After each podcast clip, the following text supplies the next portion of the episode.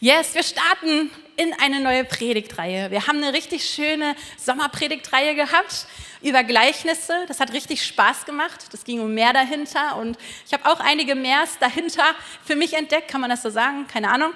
Schule startet ja erst morgen. Ne?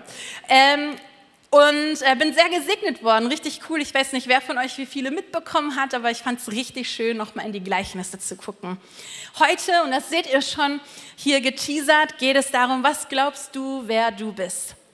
Wir wollen uns nochmal ganz grundsätzlich damit beschäftigen, was wir eigentlich glauben. Wer sind wir? Was ist unsere Identität? Und was sagt die Bibel dazu? Und ich glaube, dass für jeden, egal ob du heute das erste Mal da bist, herzlich willkommen übrigens, wenn das der Fall ist, oder ob du schon das 428. Mal oder so da bist, ich glaube, für jeden von uns ist das gut, nochmal da reinzugucken, was sagt die Bibel eigentlich über deine Identität und wer wir eigentlich sind. Was sagt sie aus? Weil auch wenn man Dinge gehört hat, man hat schon so viel gehört im Leben, oder? Aber wie viel davon vergisst man oder verliert es über die Zeit? Und wie gut uns daran zu erinnern, hey, die Bibel sagt das über deine Identität aus, darüber, wer du eigentlich bist. Und heute starten wir dort hinein. Und die Grundlage ist ähm, für die Predigt zumindest nicht die ganze Bibel, für unseren Glauben schon, aber es ist sehr viel Material. Das Buch ist voll mit Identität für dich. Ich kann nur Werbung machen für die Bibel, lies sie ähm, und mach sie dir zu eigen, gib nicht auf, guck immer wieder rein, lass sie nicht einstauben im Regal, sondern benutze sie, weil sie ist die beste Lebensanleitung und der beste Ratgeber und ist voll mit deinem Wert und deiner Identität. Aber wir konzentrieren uns auf den Kolosserbrief für diese Predigtreihe. Das ist die Grundlage. Und wir wollen, um uns dieser Frage anzunähern und eine Antwort zu suchen und hoffentlich auch zu finden, wollen wir uns so quer durch die vier Kapitel äh, des Kolosserbriefs so ähm, raussuchen, wo stehen Hinweise, wo stehen Antworten darauf, wer wir sind in Christus und was das eigentlich zu bedeuten hat und gucken über diese Predigtreihe quasi verschiedene Facetten, verschiedene Nuancen, verschiedene Dinge an. Und heute als Start, und ich habe das Vorrecht, mit euch hineinstarten zu dürfen, gucken wir auf das, was eigentlich so die Grundlage des Ganzen ist. Bevor wir nämlich gucken können oder eine Antwort finden, wer wir sind, wer bist du eigentlich, müssen wir erstmal gucken, wenn wir quasi an Jesus glauben, seine Kinder sind, wenn er die Grundlage ist von all dem, müssen wir erstmal gucken, wer Jesus eigentlich ist. Weil wenn wir nicht verstehen, wer Jesus eigentlich ist, dann können wir auch nicht verstehen, wer wir sind, wenn wir durch ihn und in ihn sind und wenn er die Grundlage von allem ist. Macht irgendwie Sinn, hoffe für dich auch. Und deswegen gucken wir heute darauf, wer ist Jesus. Das ist unser Thema heute. Wer ist Jesus? Und fokussiert und konzentriert durch die Sicht ähm, von Paulus, der das geschrieben hat in dem Kolosserbrief. Das war ein Brief, den er genutzt hat, um gefühlt der Kirche nochmal alles auf den Punkt zu bringen, was wir nicht verchecken sollten. Das sollten wir auf jeden Fall verstehen. Das soll auf jeden Fall nochmal auf den Punkt bringen, hey, vergesst nicht, wer Jesus eigentlich ist und vergesst nicht, was das eigentlich bedeutet für dich und für dein Leben und für deine Identität. Und heute gucken wir in den Kolosserbrief auf der Suche, Antworten zu finden, wer Jesus eigentlich wirklich war und ist. Und ich bete zu Anfangs. Jesus, wir lieben dich, wir verehren dich, wir feiern dich und wir wollen viel mehr verstehen von dem, wer du eigentlich bist. Weil ich glaube, dass wir das voll oft gar nicht ganz checken, mit wem wir es eigentlich zu tun haben. Und jeder von uns hat so seinen, seinen eigenen Blick, seine eigene vielleicht Idee, seine eigene, ja, seine eigene Sicht darauf. Aber die Bibel ist so voll und so klar und so deutlich in dem, wer du eigentlich bist. Und so bete ich, dass du diese Predigt gebrauchst, dass du zu jedem Einzelnen von uns so sprichst, wie er es gebrauchen kann, dass wir ein Stück mehr verstehen, sehen und glauben, wer du eigentlich wirklich bist. In Jesu Namen. Amen. Wir starten direkt rein. Wir gucken uns verschiedene Verse und ihr werdet das merken. Ähm, wir gehen nicht chronologisch in dem Sinne vor, sondern wir holen uns Verse aus verschiedenen Kapiteln, die Hinweise darauf sind. Und so machen wir das die nächsten Wochen weiter. Verschiedene Verse aus den Kapiteln, um zu gucken, hey, wo ist eine Fährte, die dir mehr Antwort gibt, wer Jesus ist. Und ich möchte mit euch hineinstarten in Kolosser 1, Vers 15. Im ersten Kapitel, 15. Vers, Christus ist das Bild des unsichtbaren Gottes. Er war bereits da, noch bevor Gott irgendwas erschuf, und er ist der erste aller Schöpfung. Christus, Jesus Christus, ist das Abbild. Er ist das Bild von Gott in allem, was das bedeutet. Das heißt, im Prinzip müssten wir noch mal jetzt eine Runde drehen und gucken, wer ist denn Gott eigentlich, damit wir verstehen können, was das bedeutet, wenn Jesus also das Bild von Gott ist. Aber das heißt, alles, die ganze herrliche Kraft, von der wir vorher lesen, alles, was Gott ist, die Schöpferkraft. Er muss ein Wort sprechen, Dinge entstehen. All das, die Macht und die Vollmacht, die Kraft, die Fülle, all das, was Gott ist, verkörpert Jesus Christus. Das lernen wir im Kolosserbrief direkt zu Anfang in Kolosser 1, Vers 19 steht, denn Gott wollte in seiner ganzen Fülle in Christus wohnen. Oder in Kolosser 2, Vers 9, da steht, denn in Christus lebt die Fülle Gottes in menschlicher Gestalt. Und das ist schon so ein Kern unseres Glaubens. Und es ist so wichtig, dass wir zuallererst darauf gucken, das vielleicht neu bekennen oder zum ersten Mal hören und verstehen. Jesus ist nicht irgendwer, der so ein bisschen Power hatte und was zu sagen hatte, sondern Jesus ist die menschgewordene Gestalt Gottes. Und genau das ist die Kraft und die Fülle und die Macht, die er hatte. Er ist das Bild Gottes, Mensch geworden für uns und verkörpert quasi alles, was Gottes Wesen ausmacht, als Mensch in der Zeit, der er gewirkt hat und darüber hinaus, da gucken wir gleich noch drauf. Und es ist so wichtig, dass wenn wir uns Christen nennen, dass wir den Aspekt nicht vergessen oder übersehen. Wir singen so oft über Jesus, unseren Freund, besten Freund, der immer da ist. Und das ist auch gut und wichtig und richtig. Aber das macht Jesus viel zu klein. Das macht Jesus viel zu harmlos. Wenn wir verstehen, und das macht auch einen Unterschied übrigens zu der Sichtweise aus anderer Religionen auf Jesus, dass Jesus nicht irgendein Lehrer oder Prophet war, sondern er war menschgewordene Gestalt Gottes, dann ist das ein extrem wichtiges Bekenntnis unseres Glaubens, wenn wir glauben, dass das wirklich Jesus war. Und es macht so viel mehr aus, weil dann wissen wir, dass die Fülle und die Allmacht und die Herrlichkeit Gottes in Christus wohnt, gewohnt hat und immer noch wohnt.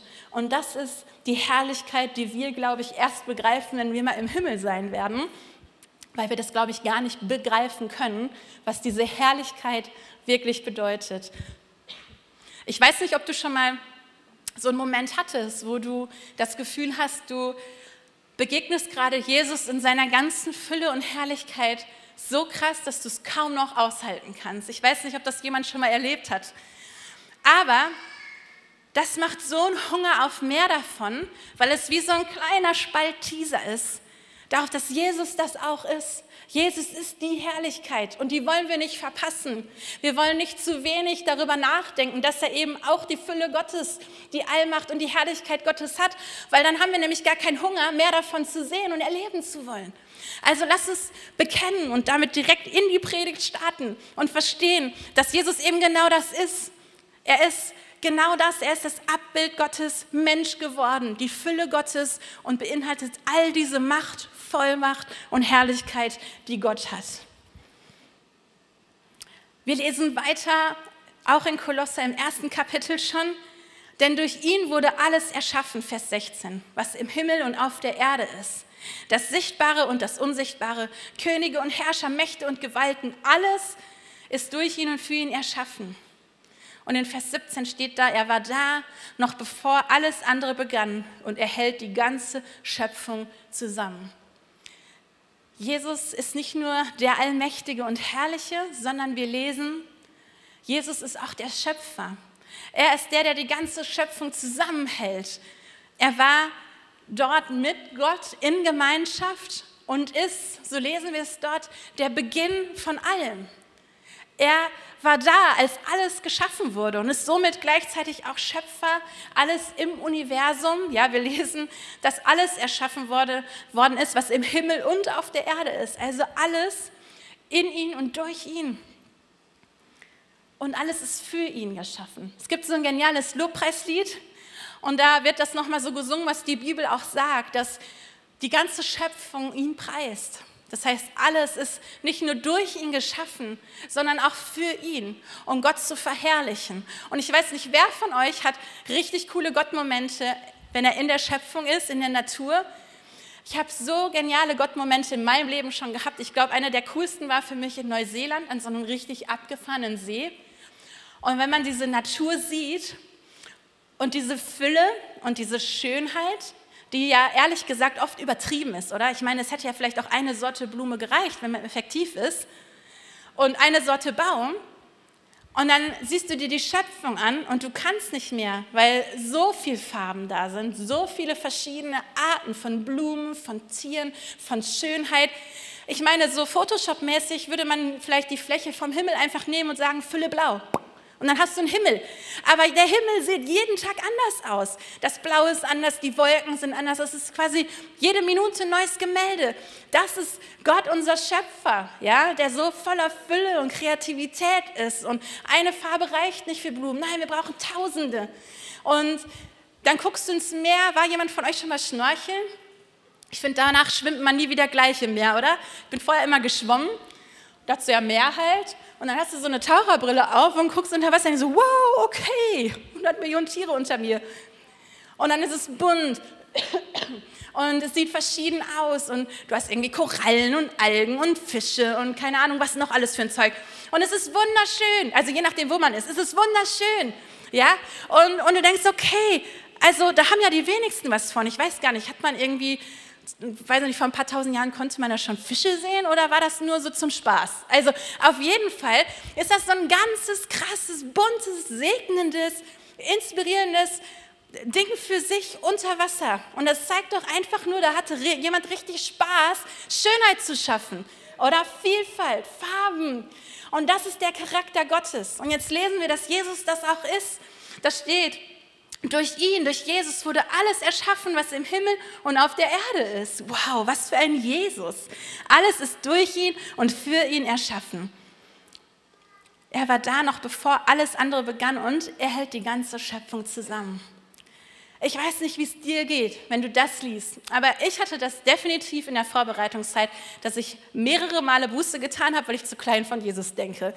Weil ich irgendwie so diese Aspekte oft in meinem so Alltag mit Jesus, habe ich die nicht so auf dem Schirm, aber wir lesen da von jemandem, der die ganze Schöpfung zusammenhält, der da war, bevor alles angefangen hat.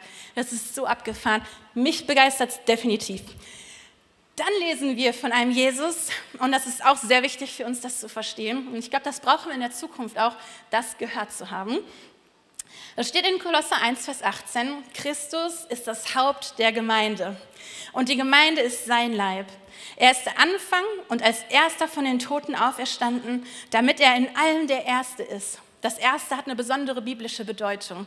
Also ist da auch die Betonung wichtig, dass er der Erste in all dem ist. Ich möchte mich aber darauf fokussieren, dass er das Haupt der Gemeinde ist. Und es ist so wichtig, dass wir das verstehen. Jesus ist also nicht irgendwer, sondern er ist auch noch der Chef, der Kopf, das, das Lenkrad, das Zentrum. Er ist das, warum es Gemeinde gibt. Das meint es mit dem Haupt der Gemeinde. Ohne Jesus würde Gemeinde gar keinen Sinn machen. Und ich möchte es so, uns nochmal so deutlich machen. Und es ist so wichtig, dass wir das verstehen. Gemeinde ist kein wohltätiger Verein, keine NGO, kein Weltverbessererverein, kein Idealistenclub oder so, sondern zuallererst ist Gemeinde der Leib Christi, ja? Sein Leib, sein Körper und er ist der Chef.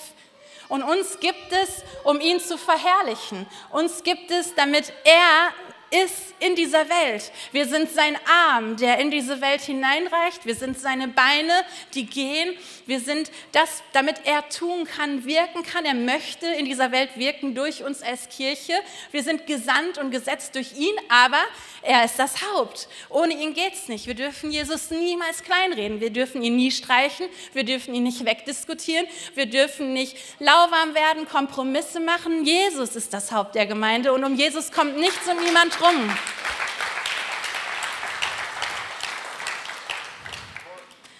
Und ich glaube, das ist eine Fahne, die wir hochhalten werden. Und ich lade dich ein, mitzumachen. Jesus ist das Zentrum. Jesus ist das Haupt der Gemeinde. Jesus ist das Haupt der Gemeinde Credo-Kirche und nichts geht ohne ihn. Und wir wollen auch nicht, dass es ohne ihn geht. Dann hätten wir nämlich schon verloren. Weiter geht's. Kolosse 1, Vers 26. Jetzt wird's geheimnisvoll, Leute. Diese Botschaft war in der Vergangenheit über viele Jahrhunderte und viele Generationen hinweg wie ein Geheimnis verborgen. Jetzt aber wurde es denen enthüllt, die zu ihm gehören. Denn Gott wollte ihnen sagen, dass der Reichtum der Herrlichkeit dieses Geheimnisses auch für die anderen Völker bestimmt ist. Das ist übrigens richtig gut für dich, weil du gehörst zu den anderen Völkern. Also richtig cool. Und das ist das Geheimnis, jetzt wird es gelüftet, Christus lebt in euch, also in dir. Setz deinen Namen ein. Christus lebt in dir. Darin liegt eure Hoffnung. Ihr werdet an seiner Herrlichkeit teilhaben. Ey, das ist ein Geheimnis gewesen, das kannst du gar nicht checken, wie krass das ist, dass du das Geheimnis jetzt weißt. Also, dass es jetzt gelüftet werden konnte. Und ich habe das erst letztens nochmal neu für mich so verstanden. Wir waren auf einer Konferenz, Ellie war auch da in England und jemand hat es erzählt und ich glaube, den Gedanken hatte vielleicht der eine oder andere schon mal hier, wie das so ist. Du kommst so in den Himmel bist so in der Lobby-Lounge im Himmel, kommst da so an, und dann ist da vielleicht so eine Kaffeebar und du gehst erstmal dahin und dann hängen da irgendwie Mose und Abraham und so alle rum und trinken ein Käffchen zusammen. Du denkst so, boah, jetzt kommt endlich der Moment. Da kann ich dich fragen, ey Mose, wie war das eigentlich, dieses Gefühl, du steckst den Stab in die Erde und das Meer teilt sich. Wie war das denn? Ja, und du kannst all diese Helden des Glaubens endlich mal fragen, wie hat sich das angefühlt? Noah, wie war das eigentlich? Zig Jahre, hunderte Jahre ein Boot zu bauen in der Trockenheit. Ich meine, haben dich nicht alle ausgelacht? Wie hast du das ausgehalten? Wir reden hier nicht über ein paar Wochen. Du kannst sie endlich alle treffen. Und dann sehen sie dich, diese Helden des Glaubens, und sagen so, Oh, krass, Jonas, krass, Thomas, Petra, jetzt kann ich endlich mal fragen, wie war das denn eigentlich für dich, dass Jesus in dir gewohnt hat? Dass du ihn kanntest, dass er schon da war, schon für dich ans Kreuz gegangen war, auferstanden ist und dann in dir gelebt hat. Wie ist das, mit Jesus in dir zu leben? Wie konntest du durch dein Leben gehen? Weil das war was, das haben die nie gesehen, nie gehabt, das haben die nie erlebt. Und dieses Geheimnis ist in dir. Du darfst es wissen. Das ist ein Vorrecht. Da haben sich so viele Glaubensväter, Glaubenshelden nachgesehen. Jesus in uns. Das ist so ein Geschenk. Und damit das möglich war, hat der menschgewordene Gott Jesus sein Leben gegeben, ist gestorben, hat sich demütigen lassen und hat all das auf sich genommen, um den Weg frei zu machen, damit wir jetzt sagen dürfen, es ist übrigens für alle Völker bestimmt, also auch für uns, das ist gut. Und das Geheimnis ist, er ist in uns. Das Problem ist, glaube ich, dass das für dich kein Geheimnis mehr war. Und deswegen ist die Begeisterung gerade nicht ganz so groß, weil du das vielleicht schon zu oft gehört hast. Aber ich weiß, die ganzen Noahs und Moses und so würden ausflippen, wenn sie das erleben würden. Es ist ein Vorrecht. Du bist der Tempel. Du musst nicht mehr irgendwelche Tiere schlachten und dann geht da einer, der angebunden ist, da ins Allerheiligste, damit man ihn rausziehen kann, falls der doch stirbt, weil die Herrlichkeit Gottes zu krass war und keine Ahnung, sondern hey, Jesus ist in mir. Cool, wir haben den in uns, die ganze Fülle, die Herrlichkeit Gottes. Jesus ist in dir, das ist das Geheimnis und es ist gelüftet. Halleluja, ich freue mich.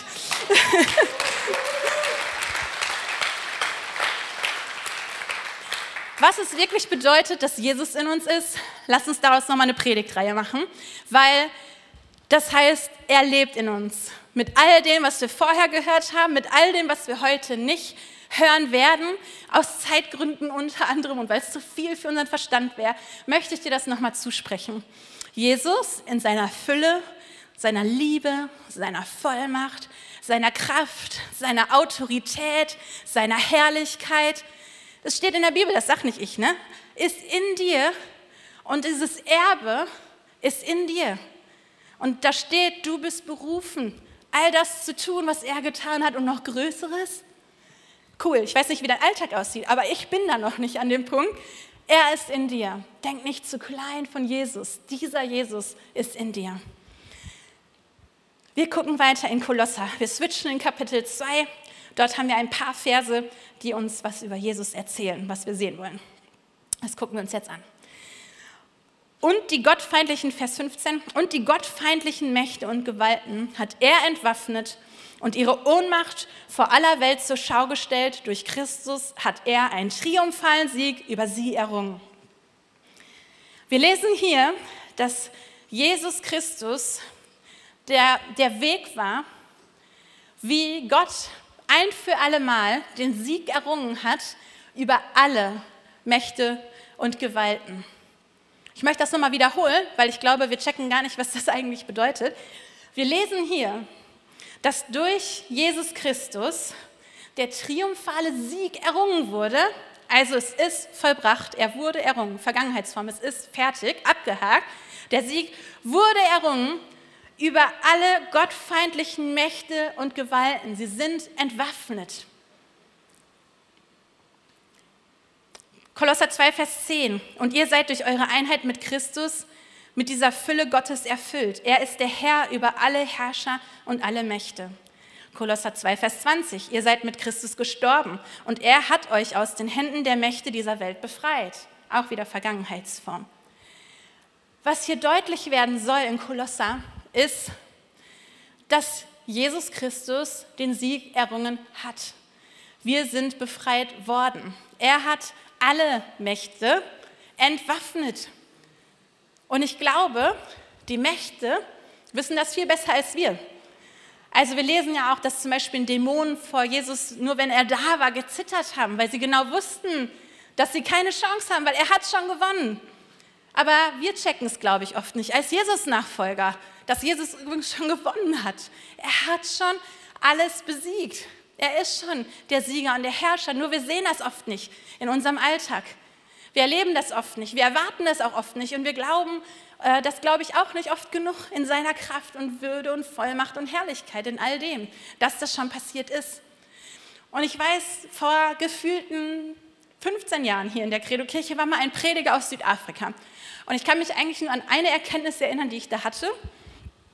Und er war so sehr deutlich darin, dass er gesagt hat, Jesus und der Teufel, wir stellen uns die als Christen manchmal so vor, die stehen in so einem Boxring und die kämpfen miteinander. Und wir sind immer, wir feuern Jesus an und sind immer froh, wenn er quasi dem Bösen wieder einen drüber gezogen hat. Und dann meint er so, das ist komplett falsch. Das ist komplett falsch, weil Jesus schon längst gewonnen hat und in einer ganz anderen Liga spielt als der, der Teufel, als das Böse. Wir lesen, der Sieg ist schon errungen. Das heißt, das ist kein Boxkampf und wir müssen uns fürchten, oh nein, wird er es schaffen, sondern das ist ja schon vor einiger Zeit übrigens aufgeschrieben worden, dass schon gewonnen wurde. Der Sieg ist schon da. Also es ist schon alles geschafft worden. Er hat den Sieg errungen. Und jetzt wäre eigentlich der Moment, wo ihr euch kurz freuen dürftet, weil Jesus ist Sieger. Ist das nicht cool?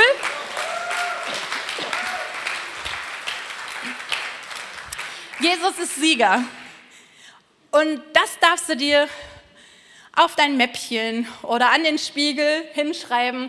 Gab es früher schon so Aufkleber, Jesus ist Sieger und so. Aber wir können uns, glaube ich, nicht oft genug daran erinnern, hey, das ist hier gerade kein Boxkampf auf Augenhöhe, gewinnt das Gute oder das Böse. Jesus hat schon gesiegt. Das gilt auch für dich. Er hat schon gesiegt. Die bösen Mächte sind entwaffnet und wir wollen das mehr sehen und für uns in Anspruch nehmen. Jetzt kommt die große Frage, und wir haben zum Glück noch eine Predigtreihe, um uns damit zu beschäftigen. Wer ist Jesus aber dann für dich? Also wenn wir all das angucken, und wir könnten noch so viel mehr angucken, wenn wir all das angucken und vielleicht so einen Hauch mehr verstehen, wie groß und mächtig und genial und wunderbar und stark und siegreich Jesus eigentlich ist. Wer ist Jesus dann für dich? Wie siehst du Jesus? Wer ist Jesus für dich in deinem Leben, in deinem Alltag? Ein Kolosser ist so voll von dem, was Jesus für uns sein kann und möchte. Und ich habe nur eine kurze Zusammenfassung für dich dafür. Jesus ist deine Hoffnung, steht in Kolosser 1, Vers 27. Jesus ist deine Herrlichkeit, Kolosser 3, Vers 4. Jesus ist deine Retter, Kolosser 1, Vers 22 und 2, Vers 14. Steht übrigens im Kleingruppen-Handout, kleiner Teaser, in der Kleingruppe könnt ihr es nochmal alles lesen. Jesus, dein, er ist dein Erbe, Kolosser 1, Vers 12. Jesus ist dein Frieden, Kolosser 1, Vers 20 und 21. Jesus deine Weisheit, Kolosser 2, Vers 3. Jesus will deine Freiheit sein, Kolosser 2, Vers 20. Und so stehen so viele Nuancen und Facetten und, und Bilder und ganze neue Wahrheiten und Erkenntnisse über Jesus in Kolosser, was Jesus alles für dich sein möchte was oft so viel größer ist als das, was wir Jesus sein lassen in unserem Alltag, oder? Also zumindest geht es mir so. Ihr seht alle so aus, als hättet ihr es schon voll im Griff. Aber Jesus möchte so viel mehr in unserem Alltag sein, als wir ihn es oft sein lassen. Und ich habe euch hier dieses Regal mitgebracht. Vielleicht hast du dich schon gefragt, was das eigentlich soll. Weil ich so gerungen habe, wie kann ich, ich finde keine Worte für das, was ich fühle, wenn ich mit euch darüber spreche. Und das ist jetzt mal hier so unser Lebensregal. Das hat irgendwie so eine klare Begrenzung. Und wir haben so viele Dinge, die Teil unseres Lebens sind. Bei manchen sind das vielleicht Statussymbole. Auto habe ich jetzt mal ganz klassisch mitgenommen. Hobbys, der Sport, ja, wo wir drin aufgehen und ähm, für brennen. Dann ganz klar, Familie ist Teil unseres Lebens, super wichtig, voll der Segen. Vielleicht ist es bei manchen Reisen, ja, dass man irgendwie denkt, boah, cool, jede Freizeit, die ich habe, da möchte ich die Welt kennenlernen, mehr sehen, mehr erleben. Und du hast irgendwie, legst sehr viel Wert auf Reisen. Für manche ist das vielleicht Geld, ja, Reichtümer, ja, die Schätze, die wir ansammeln. Für manche ist das vielleicht Arbeit. Ich habe jetzt mal hier aus meinem Kontext so Grundrisse mitgebracht, ne? dass wir in Plänen und Arbeiten und Karriere, und ich kriege die jetzt nicht zusammengerollt, aufgehen. Und dann ist da halt eben auch noch die Bibel, weil wir sind auch Christen. Und sonntags, also ihr seid hier, sieht man sich in der Kirche. Und vielleicht schaffen wir das auch super fromm, äh, stille Zeit zu machen morgens und dann betet man mal. Vielleicht bist du irgendwie auch echt krass unterwegs und machst ein Ehrenamt, arbeitest mit, bringst dich ein, das ist richtig cool. Und das ist halt eben ein Aspekt unseres Lebens. Aber Kolosser macht eine Sache deutlich. Und die ist mir nochmal so aufgegangen und die möchte ich euch mitgeben. Dafür muss ich Nils mal eben als mein Mikrofonhalter einspannen.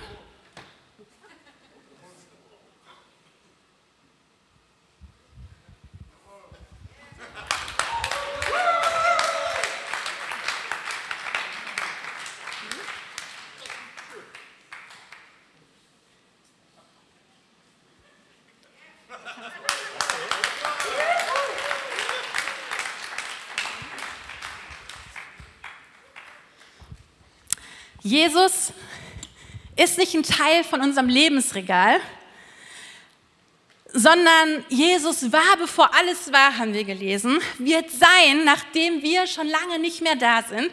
Jesus ist in allem durch alles, hält die ganze Schöpfung, Schöpfung, zusammen, haben wir gehört. Er ist der Sieger über alle Mächte, hat schon den Sieg errungen, ist, by the way, dein Erretter, ja, hat dich freigekauft. Er ist der, der sogar den Tod überwunden hat. Also dieser Jesus verdient es nicht, ein Fach in unserem Lebensregal zu haben, wo wir sonntags uns mal netterweise die Zeit nehmen und vielleicht noch irgendwie schaffen, mal Bibel zu lesen im Alltag, sondern dieser Jesus der ist die Grundlage von allem. Und mir ist kein besseres Bild eingefallen, als das hier so zu machen, dass wir verstehen, er ist alles, was ich bin. Er ist in allem, vor allem, durch alles. Er ist unsere Identität, unsere Grundlage. Dass er ist der, warum wir überhaupt da sind. Er ist die Quelle von allem. Er ist der Sieger in allem. Er geht mit mir, das, was ich tue tue ich in ihm und durch ihn, weil er war schon da und er wird noch da sein, wenn das schon längst vorbei ist. Da, wo ich hingehe, da ist Jesus, weil Jesus ist ja in mir, das gelüftete Geheimnis, okay? Das heißt, da, wo du bist, ist Jesus. Der kommt mit und er ist da. Und dann hat das kein Fach mehr, sondern das ist das Leben. Er ist das Leben. Er ist so viel größer und so viel stärker und deine Gedanken und alles ist Jesus. Und das wird vielleicht gedanklich ein bisschen von dem gerecht, wer Jesus eigentlich ist, wie Jesus eigentlich ist, wie groß er ist, wie allumfassend er ist. Er ist das Gewand, was du jeden Morgen anziehen solltest, weil du bist sein Kind. Du bist gefüllt mit ihm. Er ist in dir, er ist durch dich, er ist mit dir. Er ist alles, was du tun kannst. Er ist in deinen Worten, er ist in deinem Kopf, er ist in deinem Herz und deiner Seele. Er möchte dich gebrauchen bei all dem, was du tust. Und ich wünsche mir so sehr für jeden Einzelnen von uns, dass wir das nicht vergessen. Das ist nicht ein so ein Ding in unserem Lebensregal. Ein kleiner Block in unserem Kalender. Da passt Jesus so rein. Nicht mein kleiner Taschenfreund Jesus, so viel gutmäßig, ja, der hilft mir so ein bisschen, ist ganz nice, mein Kumpel und habe gehört, man kann auch seine Sorgen da abgeben, ist auch ganz praktisch. Ja, so dieser Taschenfreund Jesus, das wird ihm gar nicht gerecht. Und ich hoffe, ihr habt es so ein bisschen rausgespürt, wie voll Kolosser davon ist, mit dieser Überzeugung. Jesus ist so viel mehr, so viel größer, so viel krasser. Er war, er ist, er wird sein in dir, durch dich, hat alles besiegt, kann alles tun. Und er ist so viel stärker, so viel herrlicher. Die Fülle Gottes ist in ihn und durch ihn. Und dann ist er nicht tot geblieben, sondern von den Toten auferstanden. Das glauben wir als Christen. Das ist auch ein super wichtiger Punkt, Jungs, dass wir das verstehen und glauben. Jesus ist auferstanden. Er hat den Tod besiegt. Und er hat den Weg frei gemacht, damit wir dieses Leben in Fülle leben dürfen. Du bist Erbe davon. Das ist der Jesus, an den du glaubst. Ist das nicht krass? Das ist der Jesus, an den wir glauben dürfen. Ist das nicht abgefahren? Und das Coole ist, es ist kein Geheimnis mehr. Es ist schon gelüftet, schon vor auch ein paar hundert Jahren, also tausenden eher. Es ist schon gelüftet und du weißt davon. Dieser Jesus ist in dir, für dich, in dir, durch dich. Denk nicht zu klein davon. Lasst uns aufhören, zu klein von unserem Regalfach Jesus oder unserem Taschenpocket für gut Jesus zu denken und realisiere, dass Jesus vor dir war, nach dir ist, in dir ist und durch dich ist. Und das wird alles verändern. Und ich glaube, wir werden noch so viel erleben in unserem persönlichen Leben, aber auch als Kirche, wenn wir das begreifen. Und ich lade euch ein, dass ihr aufsteht und ich möchte euch noch segnen.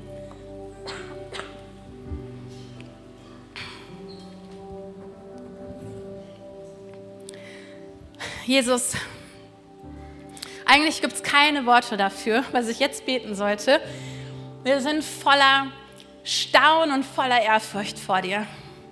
Und wir bekennen und erkennen das neu und sprechen das neu aus. Du bist so viel größer, so viel mehr, so viel stärker, so viel herrlicher, als wir oft sehen erkennen und begreifen. Und wir können es gar nicht ganz begreifen. Wir danken dir, dass du so mächtig groß und gut bist, dass du für uns bist in dem Ganzen, dass du jeden Weg gegangen bist, damit wir nicht alleine sind, sondern ja, dass du wirklich um uns rum bist, wie dieser Anzug. Du gehst uns voran, du bist in all dem, was wir tun, denn du lebst in uns. Danke, dass das kein Geheimnis mehr ist, sondern wir das erleben dürfen in seiner ganzen Fülle. Wir sind dir so dankbar dafür. Und ich segne jetzt jeden Einzelnen und vielleicht magst du deine Hände ausstrecken, wenn du das für dich annehmen möchtest.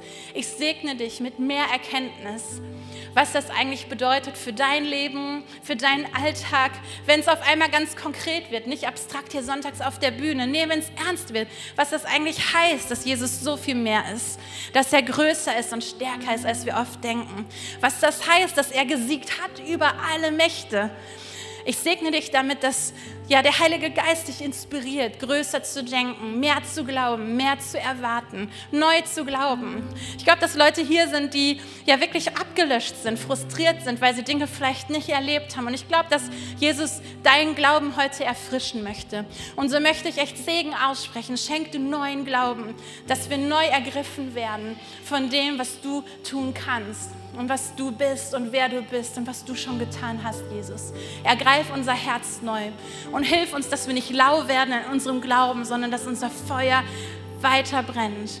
Dass unser Feuer weiter brennt und vielleicht sogar wieder mehr brennt. Mehr Leidenschaft, mehr Erwartung und mehr von dem, dass wir erleben dürfen, was es wirklich bedeutet, wenn du alles bist und nicht nur ein Teil von unserem Leben. Wir wollen das sehen, Jesus. Wir wollen das erleben.